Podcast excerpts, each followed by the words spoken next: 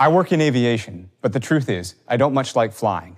Current commercial flights are inconvenient, noisy, expensive, and use ancient plane designs that have hardly changed from the 1950s. It also represents my biggest personal impact on the environment, just as it does for many of us who fly multiple times a year. Aviation will continue to face fierce headwinds globally, even after the pandemic subsides, because flying is becoming the symbol of a polluting lifestyle. Pressure is growing to decarbonize planes or even cease flying altogether. But the great news is that a change which will reroute our industry's flight path into fresh tailwinds has already begun and is gathering speed. This change is the third revolution in aviation, electrification, and it is happening right now. Like the previous piston and jet revolutions, going electric will dramatically transform the way we fly. Electrification promises to make flying accessible to more people globally from more airports, while also making planes cleaner, quieter, and more affordable. The current dominant narrative is that we need to buy offsets while waiting for some miracle future clean fuel, and meanwhile keep cramming people into tubes at increasingly congested hubs. That fails to reckon with the rapid progress in electric technology across nearly all other forms of transportation. So, my answer in 2016 was to create a company called Ampaire and develop an electric aircraft capable of flying real routes for real airlines. And we have done so with this plane, the Electric Eel, which first flew in 2019. In 2020, our second generation of this plane flew with an airline partner in Hawaii demoing daily flight operations on one of their routes, a world first.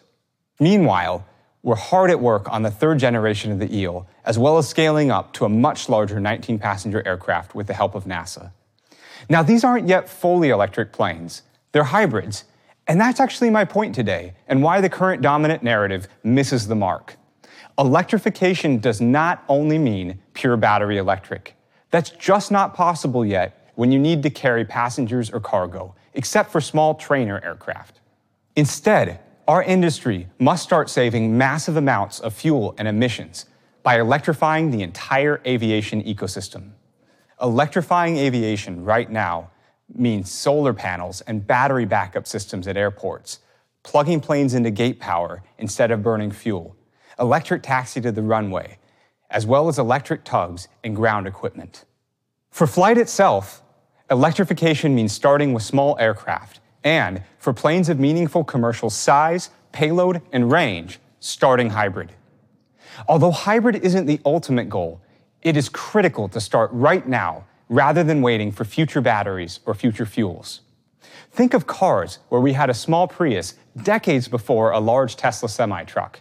Small planes like Ampaire's are the proving grounds for electric technology, be it lighter high voltage cables, better compact motors, or advanced power electronics that are key to unlocking higher efficiency in aircraft of all sizes.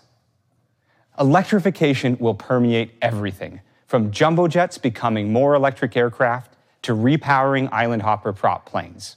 As batteries and electronics improve, larger and larger aircraft will get more and more electric over time.